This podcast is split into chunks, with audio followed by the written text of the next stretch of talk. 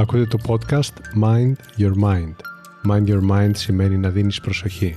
Προσοχή και ενδιαφέρον σε όσα είναι σημαντικά σε εσένα. Ένα από τα πιο σημαντικά πράγματα που μπορείς να προσφέρεις στον εαυτό σου είναι ποιοτικός χρόνος. Ακούγοντας λοιπόν αυτό το podcast θα προσφέρεις στον εαυτό σου ποιοτικό χρόνο και έμπνευση. Είμαι ο Κωνσταντίνος Χαραντινιώτης και το podcast μου Mind Your Mind θα σε βοηθήσει πραγματικά να γίνεις ο μάστερ του νου σου, να καλλιεργείς την οτροπία για μια ζωή με νόημα. Καλώς ήρθες. Ζήτα αυτό που θες γιατί κάποιες φορές θα το πάρεις. Είναι απαραίτητο όμως να το ζητήσεις πρώτα. Να διεκδικήσεις τις επιθυμίες σου χωρίς να διστάσεις επειδή ίσως το έτοιμά σου απορριφθεί. Η απόρριψη είναι μια κατάσταση που τη γνωρίζουμε καλά από την παιδική μας ηλικία.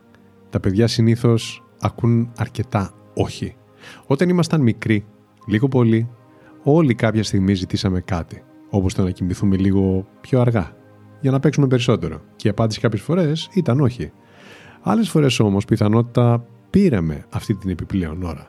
Το καταφέραμε κάποια στιγμή επειδή ζητήσαμε ξανά αυτό το οποίο θέλαμε, χωρίς να μας αποτρέπουν οι προηγούμενες απορρίψεις. Ο επιμένων, κάποιες φορές, νικά. Θυμηθείτε για μια στιγμή πόσα ευχάριστα και επιθυμητά πράγματα έχουν συμβεί στη ζωή σας επειδή απλά τα ζητήσατε. Παρότι υπήρχε το ενδεχόμενο να ακούσετε ένα όχι. Και ίσως είναι χρήσιμο να στοχαστεί εδώ αν υπάρχουν πράγματα που τα επιθυμείς αλλά δεν τα ζητάς γιατί μπορεί να σε απορρίψουν. Και αν ακούσει όχι, τι είναι αυτό που πραγματικά θα συμβεί; Θα σου αλλάξει με κάποιο τρόπο τη ζωή αυτό το όχι; Ή μήπως απλά θα πληγωθεί ο εγωισμός σου; Τις περισσότερες φορές με το όχι δεν πρόκειται να χάσεις κάτι που ήδη έχεις. Είσαι ακριβώς ο ίδιος άνθρωπος που είσαι και πριν ερωτήσεις. Στην περίπτωση όμως που ακούσεις ναι, πάντα κάτι θα πάρεις. Σήμερα είναι η μέρα που θα εξορκίσουμε τον φόβο της απόρριψης. Θα τον απομυθοποιήσουμε. Καθώς ακούτε το σημερινό επεισόδιο, θα διαπιστώσετε ότι η απόρριψη αποκτά τόση σημασία όσοι εσύ αποφασίζεις ότι θα τις δώσεις. Όπως ανέφερα και στην αρχή, τα μικρά παιδιά έχουν την τάση να ζητάνε πράγματα, ιδίως όταν βρίσκονται σε εκείνη την ηλικία που εκφράζονται περισσότερο αυθόρμητα χωρίς να περνάνε από πολλά φίλτρα της σκέψης τους. Συνήθως δεν πτωούνται από τα όχι. Ρωτάνε ξανά και ξανά και δοκιμάζουν τους γονείς, τους παππούδες, τους θείους. Έτσι, κάποιες φορές καταφέρουν να πάρουν αυτό που θέλουν.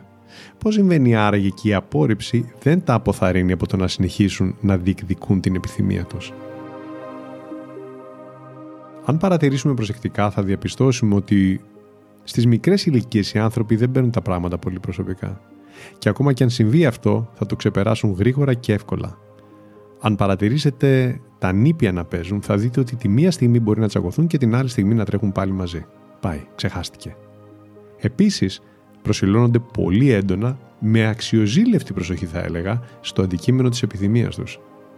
Έχετε παρακολουθήσει μικρό παιδί να παίζει με το αγαπημένο του παιχνίδι ή να βλέπει το αγαπημένο του πρόγραμμα στην τηλεόραση; Εξαφανίζεται ο κόσμος γύρω του.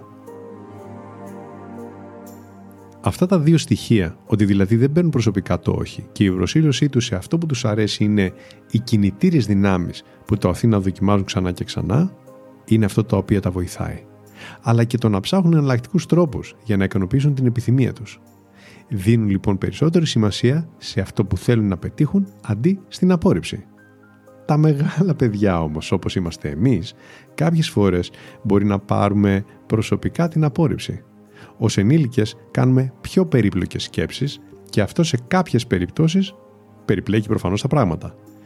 Επειδή κουβαλάμε εμπειρίες γνώση και πληροφορίες που έχουμε συλλέξει για τον κόσμο μας, κάνουμε συνειρμούς και απόδοση νοήματος που δεν αντιπροσωπεύει πάντα την αλήθεια. Έτσι το όχι που μπορεί να ακουστεί σε μία δουλειά ή σε μία σχέση μπορεί να γεννήσει γενικεύσεις του τύπου «δεν αξίζω», «δεν με θέλουν», «δεν είμαι αρκετά καλός», «δεν με εκτιμούν» κτλ. Το ότι απορρίφθηκες κάποια στιγμή από μια συγκεκριμένη κατάσταση ή έναν άνθρωπο είναι γεγονός. Άκουσες ένα όχι η γενίκευση όμως ότι αυτό πάντα θα σου συμβαίνει ή οι χαρακτηρισμοί που ενδεχομένως απευθύνεις προς τον εαυτό σου είναι αυθαίρετοι, ακόμα και αν έχεις απορριφθεί αρκετές φορές. Είναι γνωστή η ιστορία της Rowling, της συγγραφέας του Harry Potter, που η ίδια είχε πει ότι το βιβλίο της απορρίφθηκε από όλους τους μεγάλους εκδοτικούς οίκους της Αγγλίας και όχι μόνο.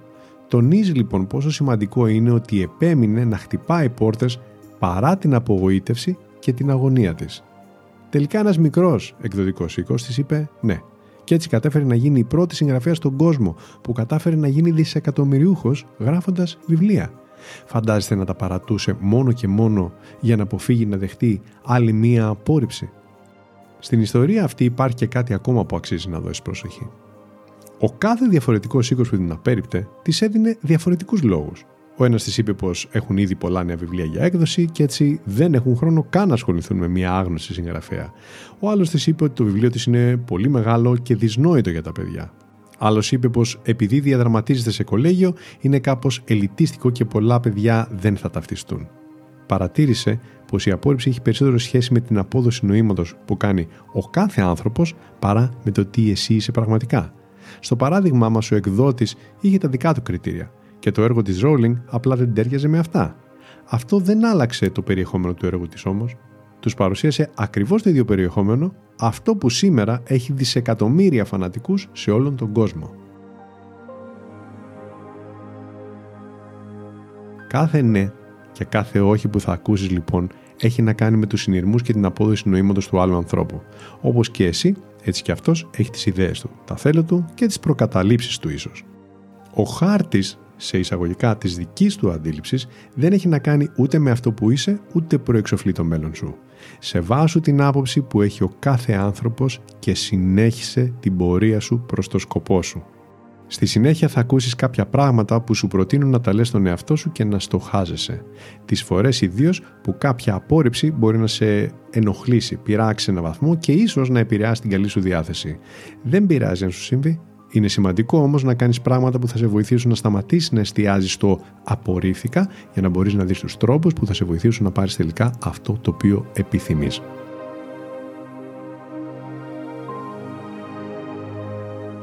Το πρώτο είναι αν ένα όχι σε πειράξει πολύ, να παρατηρήσεις που δίνεις περισσότερη σημασία, στη γνώμη του άλλου ανθρώπου ή στο πώς μπορείς εσύ να αναδιοργανωθείς και να συνεχίσεις. Και αν διαπιστώσεις τελικά ότι δίνεις περισσότερο βάρος στη γνώμη της άλλης πλευράς, αξίζει να αναρωτηθείς πώς έφτασες στο σημείο να έχεις τοποθετήσει την άλλη πλευρά πιο ψηλά από τον πραγματικό σου σκοπό. Αναρωτήσου που στηρίζεις την προσωπική σου ευτυχία αν διαπιστώσεις ότι τη στηρίζεις σε κάτι έξω από εσένα, πολύ συγκεκριμένο, ίσως και προσωποποιημένο, αντί να τη στηρίζεις στις προσωπικές σου αξίες, είναι μια πολύ καλή διαπίστωση για να αρχίσεις να καλλιεργείς έναν άλλο, χρησιμότερο τρόπο σκέψης. Τον τρόπο σκέψης που θα φέρει τις αξίες σου στο προσκήνιο. Άκου λοιπόν με προσοχή. Αν κοιτάς προς τα δεξιά σου και θες να δεις τι υπάρχει αριστερά σου, θα στρίψεις το κεφάλι σου.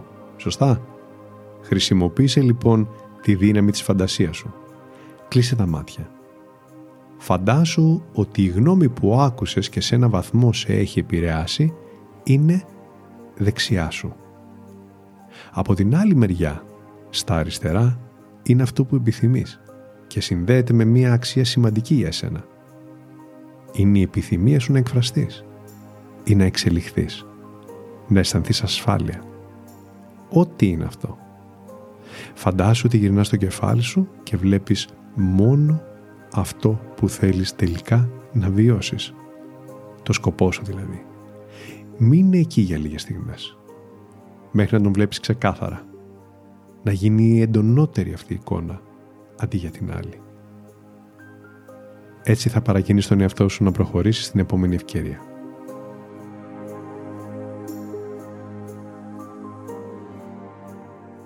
Το δεύτερο που θα σου προτείνω τώρα είναι να διερευνήσεις τους λόγους που ίσως σε κάνουν να παίρνεις προσωπικά την απόρριψη. Πρόσεξε λίγο την έκφραση. Το πήρα προσωπικά. Κάθε φορά που συλλαμβάνεις τον εαυτό σου να το λέει αυτό, είναι χρήσιμο να συνειδητοποιήσεις ότι όπως το λέει και η έκφραση, έχει να κάνει μόνο με σένα, προσωπικά. Είμαι σίγουρος ότι κάποιες φορές σου έχουν πει όχι και δεν το έχεις πάρει προσωπικά. Τι ακριβώς στοιχείται μέσα σου λοιπόν όταν η απόρριψη σε πειράζει; Σαν παράδειγμα, Κάποιες φορές μπορεί να φύγεται η ανάγκη να είσαι τέλειος, επιθυμητός σε όλους, αρεστός σε όλους. Όλοι να είναι έτοιμοι να σου δώσουν αυτό που θέλεις. Πιστεύεις είναι λογικό να θες να σου συμβαίνει πάντα αυτό; Αν πάρεις την προσοχή σου από τους άλλους και αρχίσεις να αναλαμβάνεις την ευθύνη για αυτό που αισθάνεσαι, Θα είναι ευκολότερο σε στιγμές που ίσως θυχτείς να το ξεπεράσεις εκλογικεύοντας αυτό που αισθάνεσαι. Είναι ευκαιρία να στοχαστείς μήπως το βάθος ενδέχεται να αμφισβητήσει εσύ την αξία σου. Μήπως μπορείς να διακρίνεις κάποια κρυμμένη ανασφάλεια; Κάνε τη διερεύνησή σου για να καταλάβεις τον πραγματικό λόγο που η συγκεκριμένη απόρριψη σε έθιξε προσωπικά. Με ποια δική σου απόδοση νοήματος συγκεκριμένα σχετίζεται. Έτσι θα σου γίνει ξεκάθαρη η υπερβολή ή η γενίκευση που πιθανόν κάνεις. Επειδή θα έχεις αναλάβει την ευθύνη του πώς θα αισθάνεσαι, θα καταφέρεις να το διερευνήσεις και τελικά να αποδομήσεις τη σημασία της απόρριψης.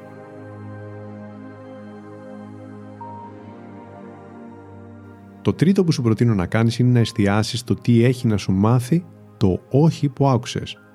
Ίσως υπάρχει ένα μάθημα. Σαν παράδειγμα, μήπως ο λόγος που δεν σε επέλεξαν σε μια δουλειά έχει κάποια βάση; Τι περισσότερο διέθετε ίσως αυτός που πήρε τη δουλειά τελικά; Μήπως απλά τους έργαζε καλύτερα; Όποτε μπορείς ζήτα να μάθεις το λόγο της απόρριψης και αξιολόγησέ τον έντιμα, με ακαιρεότητα. Μπορεί να έχει βάση, μπορεί και όχι. Αν έχει βάση, βρες τρόπο να αξιοποιήσει την πληροφορία. Γίνε καλύτερος και προχώρα στην επόμενη ευκαιρία. Αν δεν έχει βάση, προχώρα απλά στην επόμενη ευκαιρία. Το μάθημα που κάποιες φορές ίσως πάρεις είναι το μόνο που πραγματικά χρειάζεται να κρατήσεις από την απόρριψη.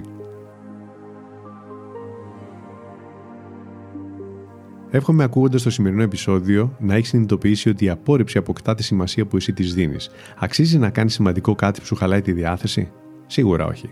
Στοχάσου πραγματικά πόσα πράγματα εσύ ο ίδιος απορρίπτεις καθημερινά. Α, δεν παίρνω καφέ από αυτό το μαγαζί, προτιμώ το δίπλα. Θα πάω να με εξυπηρετήσει ο τάδε γιατί δεν προτιμώ αυτόν. Προτιμώ το διπλανό. Δεν θα βγω βόλτα με αυτόν, θα περάσω καλύτερα με τον άλλο. Και ούτω καθεξής. Συμπαθείς όλους όσους γνωρίζεις. Θα έκανες σχέση ή συνεργασία με όλους. Μπορείς να σκεφτείς τουλάχιστον έναν άνθρωπο ή μία εταιρεία που την απέρριψες για τους δικούς σου λόγους παρόλα αυτά συνεχίζουν την πορεία τους αυτή μια χαρά. Ε, λοιπόν, και εσύ κάποιες φορές θα απορριφθείς, αλλά θα τα πας μια χαρά. Η προσκόλληση στην απόρριψη είναι χάσιμο χρόνου και ενέργειας. Συνέχισε να ζητάς αυτό που θες. Οργάνωσέ το όσο καλύτερα μπορείς, οργάνωσε τον εαυτό σου, γιατί κάποιες φορές θα το πάρεις. Αυτό που επιθυμείς στην ουσία είναι πάντα μία αίσθηση. Η αίσθηση επιτυχίας, της ηρεμίας, της αναγνώρισης ίσως, διευκρίνησε συγκεκριμένα τι είναι σημαντικό για σένα. Στην πραγματικότητα ποτέ δεν είναι η μία συγκεκριμένη κατάσταση, αλλά αυτό που για εσένα σημαίνει αυτή η κατάσταση. Θυμήσου λοιπόν την επόμενη φορά που ίσως παρατηρήσεις ότι σε απασχολεί αρκετά ένα όχι που άκουσες, να έρθεις εδώ και να ξανακούσεις αυτό το επεισόδιο. Θα βρίσκεται πάντα εδώ για να σε βοηθά να εστιάζεις σε χρησιμότερες κατευθύνσεις και να διερευνείς τους καλούς λόγους που έχεις για να μην το παίρνεις προσωπικά και να σου θυμίζει ότι ίσως μπορείς να κρατήσεις κάποιο χρήσιμο μάθημα. Σου εύχομαι πάντα για ό,τι επιθυμείς να πάρεις να συνεχίσεις να το ζητάς και να το διεκδικείς μέχρι να το κάνεις δικό σου. Να είσαι καλά. Αυτό λοιπόν ήταν το Mind Your Mind.